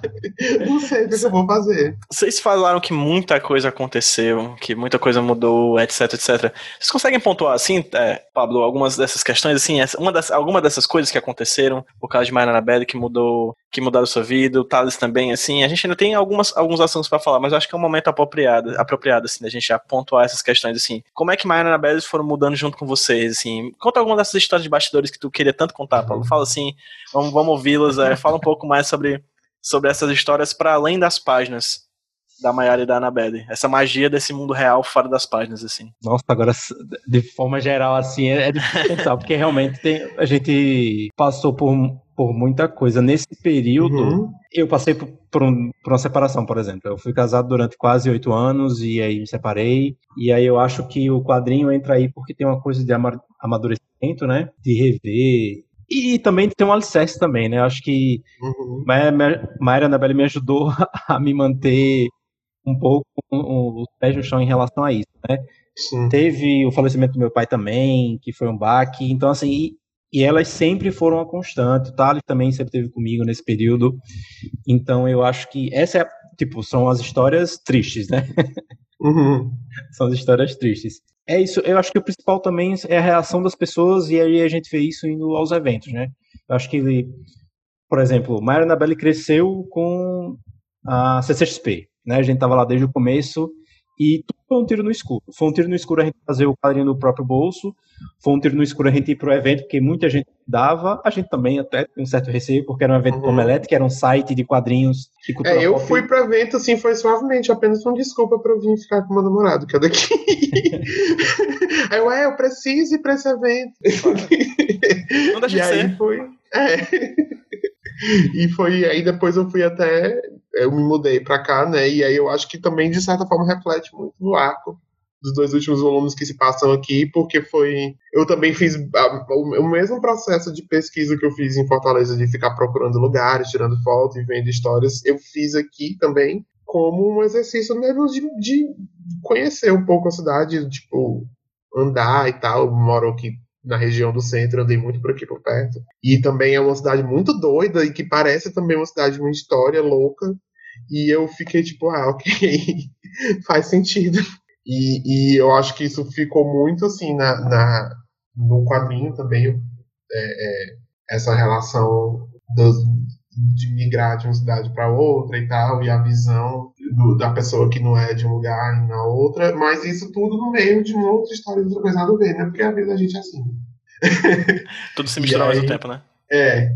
E eu acho que isso foi uma coisa assim que ficou muito marcada para mim, porque era bem no meio da, da no meio do, do Marana Bara estava acontecendo, estava eu nesse processo de ficar indo e voltando, de Fortaleza para cá, e cada vez ficando mais aqui e tal, e Marana passa por muito por isso, assim, é, parte é, até mesmo na questão financeira, assim, que eu, eu sabia que ia, tipo assim, ia ter alguma Mariana Belli sendo vendida, alguma graninha chegar, alguma coisa assim, que, que para ajudar a pagar, a complementar coisas e tal.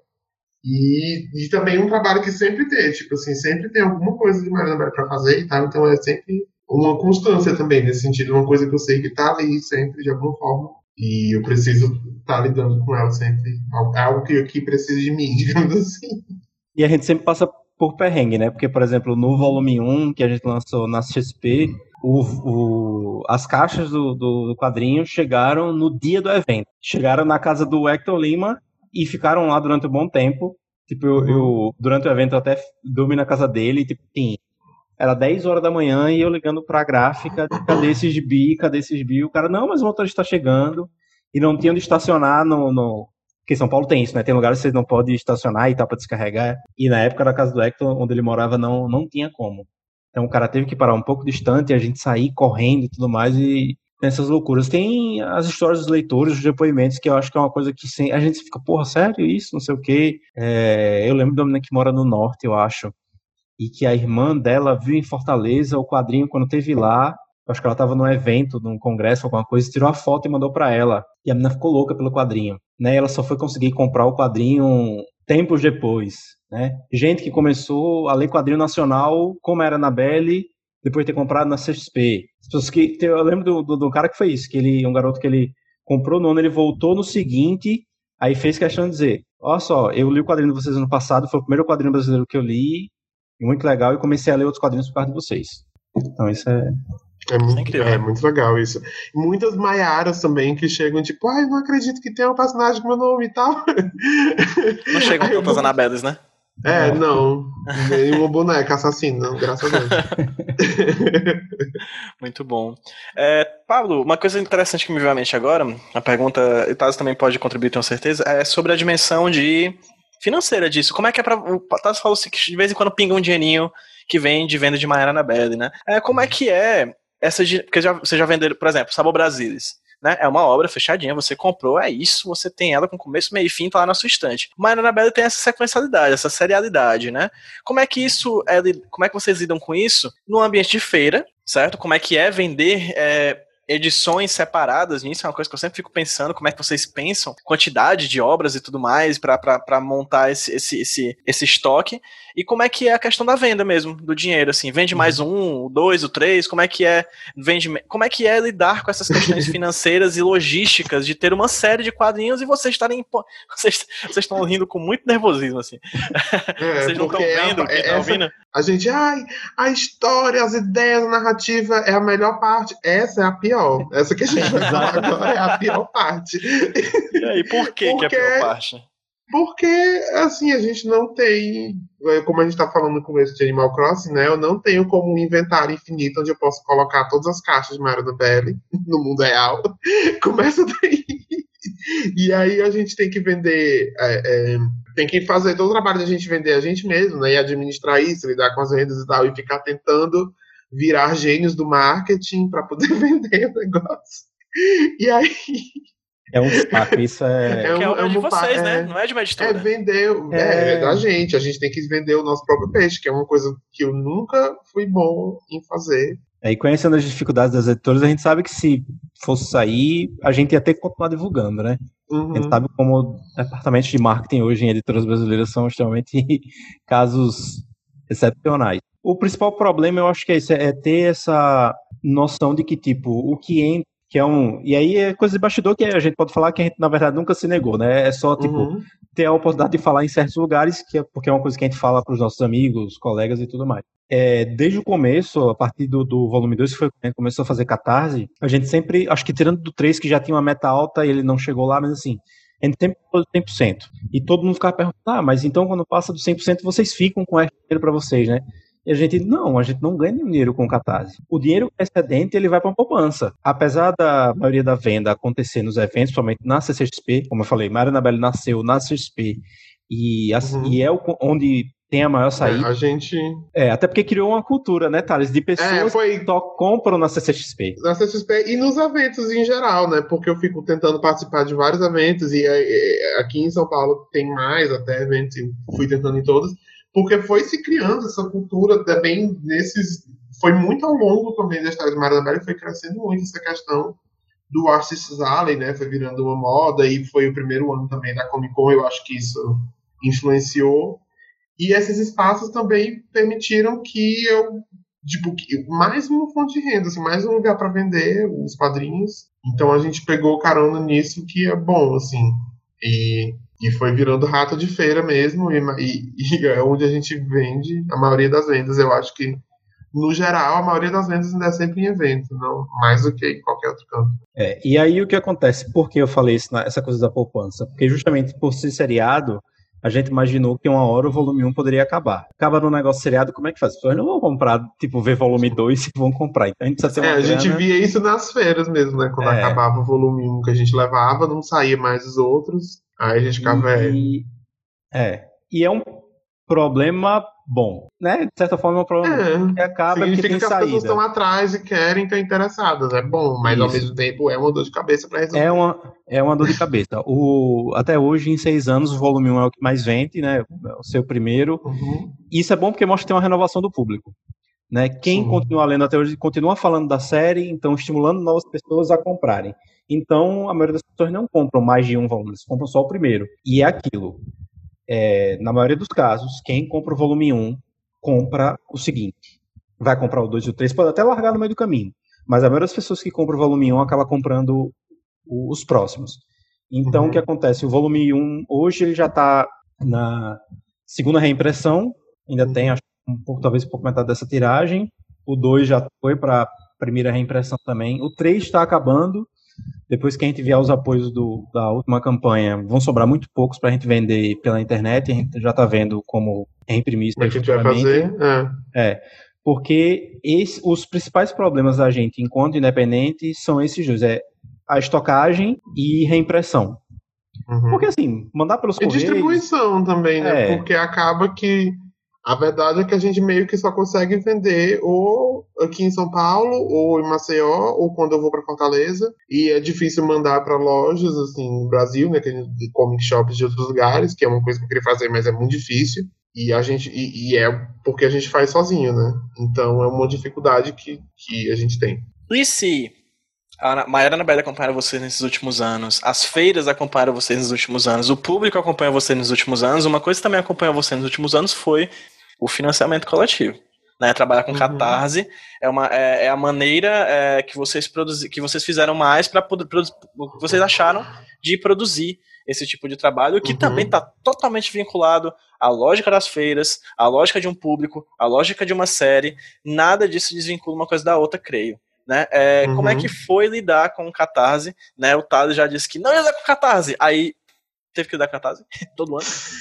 é, então, assim, como é que foi é, essa coisa anual de, de criar. Uhum. Vocês criam um calendário, assim, para o público de vocês, né? As pessoas uhum. esperam uhum. que todo ano isso vá acontecer, Sim. esperam que no ano seguinte vai ter um volume novo, né? Então, é. esperando, elas já esperam também que vai vir essa campanha, né? De certa maneira. Só um, assim. parênteses rapidinho, que tipo assim, que eu fico falando, ai, catarse, não sei o quê, mas assim, primeiro, tipo, eu, sou muito exésimo grato a todo mundo que, que que apoia sempre, se não fosse claro, catarse, claro. realmente, a gente não tinha como fazer nada. É só porque mexer em dinheiro dos outros me dá muita ansiedade, gente. Aí eu fico Sim, muito nervoso com catarse não, sempre. É, é, muito nervosismo, é muito nervosismo. Não dá, não dá pra ser. Se mas, é, é, mas ao mesmo tempo, ainda bem que o catarse existe, de certa forma. É, e aí, por que, que ainda Pablo, bem que Catarse existe? explica porque, melhor, Pablo. Por que, que ainda, bem, ainda bem que Catarse existe e como isso se vincula à dinâmica de produzir Maiana Anabelle? É, então, o primeiro volume, como a gente falou, foi do bolso e a gente recuperou essa grana com mais de um ano depois. Ou seja, a nossa ideia, a nossa ilusão, digamos assim, era que a gente ia vender o suficiente para repor o dinheiro e já ter uma grana para rodar o seguinte. E óbvio que isso era um cenário extremamente né, fantasioso. Ideal, né? É, mais que ideal. E aí o financiamento coletivo veio e a gente teve a sorte de quê? De ter lançado na CCXP. E aí nos meses seguintes se criou um certo burburinho, porque as pessoas começaram a falar nas redes sociais de um gibi chamado Maior Anabelle sobre funcionárias públicas e que esse gibi era muito bom e que todo mundo devia ler. Thales, a gente precisa fazer financiamento coletivo, porque a gente não vai ter como pagar esse, esse segundo volume do bolso, a gente tá vendo que as pessoas querem e provavelmente o financiamento coletivo vai ser uma alternativa. E como você falou, já estava se desenhando na época aquela coisa de se fazer o crowdfunding se visando os eventos. Estava muito no começo, acho que nem, nem todo mundo tinha necessariamente essa consciência. Eita, CCXP em dezembro, eu tenho que fazer o catarse do meu gibi em julho, para poder dar tempo de não sei o que e tal. Justamente por ser inconsciente, a gente acabou colaborando com essa cultura. Hoje, e eu acho que eu falo pelo Tarso também, a gente tem um problema muito sério com essa cultura, porque crowdfunding não é necessariamente só para as feiras. Ele é para viabilizar os projetos, e esse projeto ele tem que ter uma vida fora das convenções de quadrinhos do, do país, especificamente na CCXP.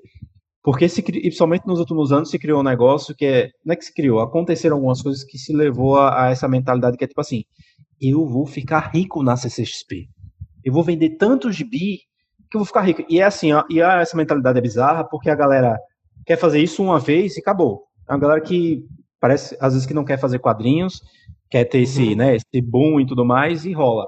E aí se começou essa discussão. E hoje a gente meio que tem tentado sair disso, a gente ainda não conseguiu, e tentado sair que eu falo o seguinte: lançar a campanha mais cedo, para que o gibi ele tenha uma vida antes do evento, né? Ele possa chegar em outros leitores, possa chegar na mídia especializada, e aí sim para o evento. E não ele ser necessariamente o lançamento do evento.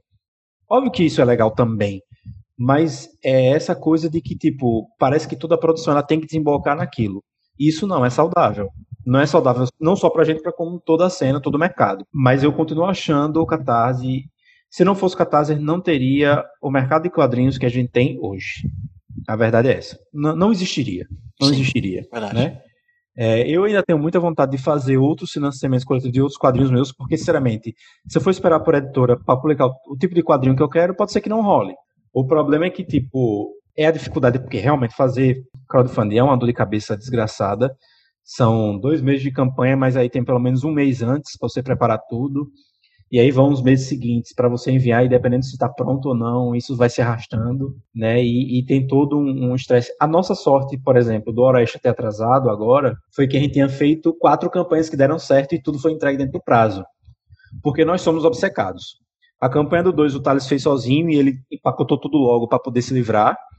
No 3, eu estava em São Paulo, acabou a CCXP, a gente passou acho que 3, 4 dias indo para casa do, do, do, do Thales, para a gente empacotar tudo e mandar. E do 4 em diante foi eu que fiz, e tipo assim, eu fico louco quando chega tudo e tô com tudo pronto e tipo assim, também em três, quatro dias eu faço tudo sozinho para me livrar. Né? E até eu costumo falar isso que quando eu vou no correio para enviar as recompensas, quem quem tá lá para mandar carta normal fica puto comigo, porque eu chego com 100, 200 recompensas para mandar e a galera fica lá olhando, o que esse filho tá fazendo aqui com esse monte de coisa para mandar? Não podia ter vindo com menos coisa. E como é contigo, Taz, da Catarse? Tem essa dificuldade é, da, da, coisa da ansiedade, né, de lidar que eu falei, mas também tem esse lado que, tipo assim, é por, por causa do Catarse que muitas coisas são vi, viabilizadas, né? E aí vira, como, como o Pablo falou, essa questão, né? Que fica tudo meio rolando em função da Comic Con e tal. Eu fico muito assim, tipo, de, de, de, de, de falar sobre essa cultura, porque ao mesmo tempo eu fico feliz que quadrinhos estão acontecendo, né? Por causa do, do Catarse. É, eu, eu não sei, eu gosto, de certa forma. É, queria não precisar Mas, ao mesmo tempo, eu sei que não tem outro jeito, né? É só preguiçoso mesmo. Mas eu faço, não tem problema. Pablo, você falou em determinado momento da conversa que esses primeiros cinco volumes terminam um arco. E você tem esse sexto, esse sexto volume que são histórias curtas também no universo de Maranabelle com as personagens, né? Ainda há muito a ser feito no universo de Maranabelle? Thales, ainda há muito a ser feito também no mundo de Maranabelle? Existem outras histórias a serem contadas nesse universo? Tem. Era uma coisa que a gente tinha muito medo no começo, de tipo assim, de achar que as personagens estariam esgotadas quando a gente chegasse, chegasse no volume 5. Quando, na verdade, não, porque se até, não só pelo período que esse primeiro volume passa, que é um período acho que de um ano, um ano e pouquinho, né, tá no máximo, é, são personagens jovens adultos, já que estão enfre enfrentando ainda algumas coisas muito específicas daquela idade. E aí, conversando sobre o que teria para o futuro, a gente viu que elas ainda têm muitos conflitos a serem resolvidos e novas histórias a serem contadas, não só delas, como do próprio universo. Porque tem um negócio: os bichos chamam a Annabelle. A gente tem que ter cuidado para às vezes não sair muito disso fugir do que as pessoas querem, que é ver essas duas personagens trabalhando juntas ou saindo para beber juntas e tal. E aí foi por isso que foi bacana fazer o Oreste também, eu também senti falta disso. Foi por isso que foi bacana fazer as duas histórias da, da Dragão Brasil, porque era coisa dos, dos casos isolados, né? Que a gente podia brincar com os conceitos e tudo mais. Tem outras histórias, tem a coisa da mitologia também. Ah, o legal do, de também ter feito certas coisas no improviso foi que a gente, vendo o que a gente tinha feito, pô, isso aqui dá pra gente resgatar e colocar no futuro e já criar um, uma nova história que é também uma das coisas que a gente viu, caralho, vai ser muito foda se a gente fizer isso. Aquela coisa entre a gente que fica muito divertida. Então tem sim, tem, tem histórias para contar. E é uma coisa assim, da gente fazer num cenário ideal, era que eventualmente outras pessoas pudessem colaborar com mais fre frequência e dar a sua visão do Mariana Belli, né? Mas para isso também a gente precisa explorar mais personagens enquanto os criadores originais para dar é, base para essa galera, né? Contigo, Thales, o que, é que você vislumbra aí no futuro dessas duas meninas que você Bom, trouxe ao é, mundo? A gente tem muitas ideias sempre, né? Eu fico, a gente tem um, um, documento lá no Drive que a gente fica jogando sugestão de coisa e tal. É, e existem muitas possibilidades de, de para onde a história pode ir, do que a gente está pensando em fazer, a seguir e tal. E eu acho também que é muito uma coisa da gente evolução do que a gente pensa sobre a, as personagens e o universo, né? Tem muito isso, assim. É, e, e, poder aproveitar agora, falar, pegar um outro ponto de vista, ou aprofundar mais um tema que ficou, coisas que ficaram, não ficaram muito explicadas e tal. É tipo assim, eu adoro explicar as coisas e aprofundar e detalhar e tal, então eu adoro isso, assim, né? Pra mim nunca vai faltar coisa pra, pra, pra, pra detalhar, né? Digamos assim. E também tem a questão das coisas que a gente foi evoluindo com o pensamento, né? É, tipo, com tudo isso que está rolando hoje em dia, não também a questão do, do, do Covid e tal, mas toda essa questão da, da, brutalidade de policiais e tal, a gente ficou esses dias pensando, ah, será que as pessoas vão achar que, que a Bárbara são meio milico, sei lá, tipo, bate bandido, coisa assim, tipo, não, elas não são policiais, elas batem demônios, não tem nada a ver mas, assim, isso de repente também pode ser um tema, sei lá, elas podem pensar sobre isso, o que é que, a, o que, é que elas duas pensariam do nosso atual maravilhoso não governo, né? É, tipo, essas coisas a gente vai pensando muito sobre isso, e isso, de, de certa forma, dá pano pra manga, rende história, pode se, se, se, se pode virar alguma coisa, né? Ou não, não sei. Tipo, tô, já tô verborrágico, não sei mais nem o que eu tô falando.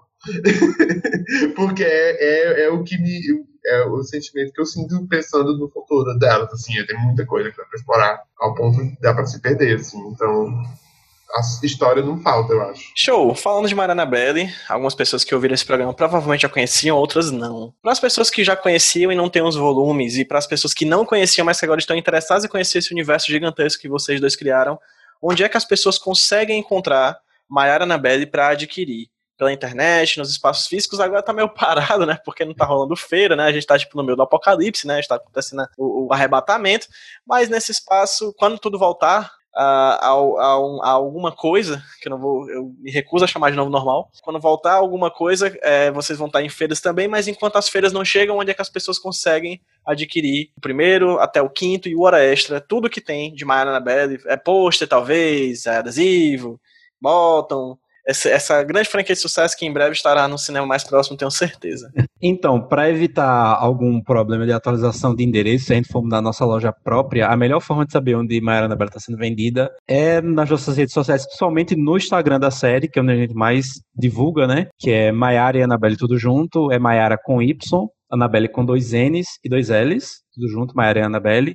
A gente, hoje a gente tem uma loja no Ilúria, uma loja própria. A gente vende pela Amazon também. Por causa da pandemia, é, a gente deu uma parada e a gente está retomando em breve, então provavelmente quando você estiver ouvindo esse programa, as vendas já estarão normalizadas e até com loja nova, site novo que a gente está montando também aí. É, mas é isso, é só procurar no Instagram Maera Anabelle e você vai descobrir onde ir. E nos eventos também, sempre a gente vai participando. E por enquanto também os cinco primeiros volumes ainda tem, eu acho que a loja que você consegue achar assim com mais certeza, a Reboot aí de Fortaleza. Eles vendem no Brasil todo, eu acho que ainda tem todos lá.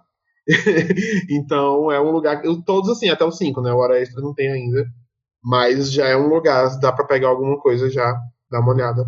Show de bola. Os links, gente, vai montar tudo no post do HQ sem roteiro.iradex.net, hqsemroteiro.iradex.net. Com esse papo que a gente tá tendo agora, vai estar tá tudo lá. E também provavelmente vai estar tá aí no textinho que vocês acabaram de baixar o podcast. Vai ter lá no seu agregador, vai estar tá o linkzinho lá das redes sociais do Maranabelle. Show! E Pablo, onde é que as pessoas conseguem te encontrar? Você, Pablo Casado, nas redes sociais. Você que além de roteirista, né, você também trabalha muito na política espanhola, né, uma política muito é, enriquecedor, assim, né? As pessoas te xingam, a torta é direito, né? Até é interessante explicar talvez essa história, tá, Fábio? Só pra constar.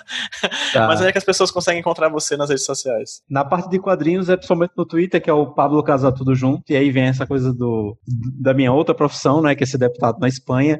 Existe um deputado chamado Pablo Casado Blanco, que é um desgraçado de extrema direita. Só que o Twitter dele é Pablo Casado Underline.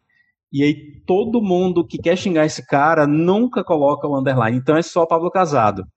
E aí, acho que já tem uns três anos disso que ele começou a ficar muito popular lá e tal, e falar um monte de merda. Eu adoro essa história, eu adoro essa história. Bra então, é assim, muito aquela menina, né? Aquela Brasil for the love of God, I'm not Sarney. É. mostra na internet, quem lembra dessa? Inclu inclusive, eu até olhei há algumas semanas quantas pessoas eu tinha bloqueado, né? Porque basicamente todo dia eu bloqueei espanhol. Eu já bloqueei mais de 6 mil espanhóis. Minha Caralho. nossa senhora. É bizarro, é sério. É foda. Correto. E aí, no Instagram é mais pessoal, mas eu também acabo divulgando, que é Pablo Underline Casado, porque já tem um Pablo Casado tudo junto. Mas são essas redes sociais que dá para me encontrar aí falando de quadrinhos. Uhum. Show. E te, contigo, Thales, onde é que as pessoas conseguem te Bom, encontrar? É, o meu Twitter e o meu Instagram é Thales FSR, Thales com dois L's, FSR, tudo junto. É, menos atualizações do que eu gostaria, gente, desculpa. Não estou, não tenho serotonina suficiente para desenhar durante a quarentena. De vez em quando sai alguma coisa, é, mas eu também estou sempre falando besteira lá no Twitter, completamente sem relação com quadrinhos ou com, com nada, mas eu tô lá. E quiser perguntar alguma coisa, pode perguntar. Show eu respondo várias horas depois. Show de bola. Gente, relembrando, as redes sociais dos meninos, do Taz e do Pablo, e as redes sociais da Mariana Belli, do site, enfim, da loja. Tudo lá no hqsemroteiro.iradex.net, também aí no textinho de divulgação desse podcast. Finalmente conseguimos esse papo, finalmente é, pagando essa dívida. Queria muito já ter conversado com vocês há muito tempo atrás, mas que bom que demorou um pouco mais. A gente já tem agora uma big picture, né? A gente consegue ver esse primeiro arco, esse primeiro extra, né? Do Mariana Bela, a gente consegue talvez avaliar com, com um certo distanciamento histórico até dessa produção mais ampla. Vocês conseguiram ver. Ui, distanciamento histórico. Vocês conseguem ver agora, é, depois de seis anos, né? O que vocês produziram e, e não, não vou medir palavras e dizer que vocês produziram uma baita obra, um trabalho muito legal, personagens muito icônicas. Acho que já não dá mais para se desvincular o quadrinho nacional do que vocês produziram, assim, realmente é um trabalho muito lindo, muito enriquecedor. Eu, como cearense, como nordestino que sou, fico muito feliz de saber que existe uma obra como Maiana Annabelle é, sendo produzida por vocês e vocês fazem um trabalho incrível. Enfim, só elogios para Maiana Annabelle. Eu espero realmente, fico aqui ansioso desde já pelo futuro das meninas para poder acompanhar bem de perto, porque, enfim, só histórias boas vieram e com certeza só histórias boas virão. É, Pablo, Thales, muito obrigado pelo bate-papo. De verdade, foi uma honra enorme ter agradeço. vocês por aqui. Já foi uma honra ter vocês separadamente, juntos ainda mais, assim, é muito legal ter vocês dois conversando comigo aqui. Ainda mais nesse período tão difícil que a gente está passando como país e como pessoas, né? É interessante ter um uhum. bate-papo tão legal com pessoas que eu admiro tanto. E, enfim, de verdade, muito obrigado. Eu que agradeço e também aproveitar para agradecer também o trabalho que você faz, que é muito legal, também de divulgar e ajudar a gente de certa forma. eu também acompanho bastante. Muito obrigado por todas as forças e tal, e galhos quebrados. Ao que é Nordeste, porra. Sempre, sempre, ajudou a gente, sempre ajudou, ajudou a gente, então obrigado Sim. pelo convite e de novo participar desse roteiro. Aproveitar para agradecer todo mundo que sempre apoiou a gente no Catarse, comprou os quadrinhos na, nos eventos que a gente foi que sempre veio com uma palavra de, de apoio ou de elogio. A maior satisfação que a gente tem é ter esse retorno dos nossos leitores, é poder chegar numa CSP, num FIC ou nos eventos menores e ter alguém que vai parar e que sem obrigação alguma vai chegar e dizer que o quadrinho mexeu com ela de alguma forma, que foi por causa disso que ela leu os quadrinhos brasileiros e que Isso é elas é acham o nosso trabalho bacana. É, eu, assim, eu nunca imaginei que poderia fazer algo seriado no Brasil, Hoje eu faço, graças ao Thales, uhum. e graças a essas pessoas que sempre nos apoiam todos os anos Sim. e que estão aí sempre querendo mais Maiara Anabela. Então, muito obrigado a essas pessoas. Fantástico. Eu Já também sou Maiara e Anabela. obrigado, gente. É isso. Então, obrigado a vocês, Pablo e Thales. Obrigado a vocês que ouviram a gente aqui no HQ Sem Roteiro. Vamos dar um tchauzinho pra quem tá ouvindo a gente no 3, 2, 1. Tchau, gente! Tchau! Tchau! 무너졌어. 바닥을 뚫고 저 치아까지. 엊그처럼 잡겠다고 저 높이 두 손을 뻗어봐도 다시 캄캄한 이곳에 light up the sky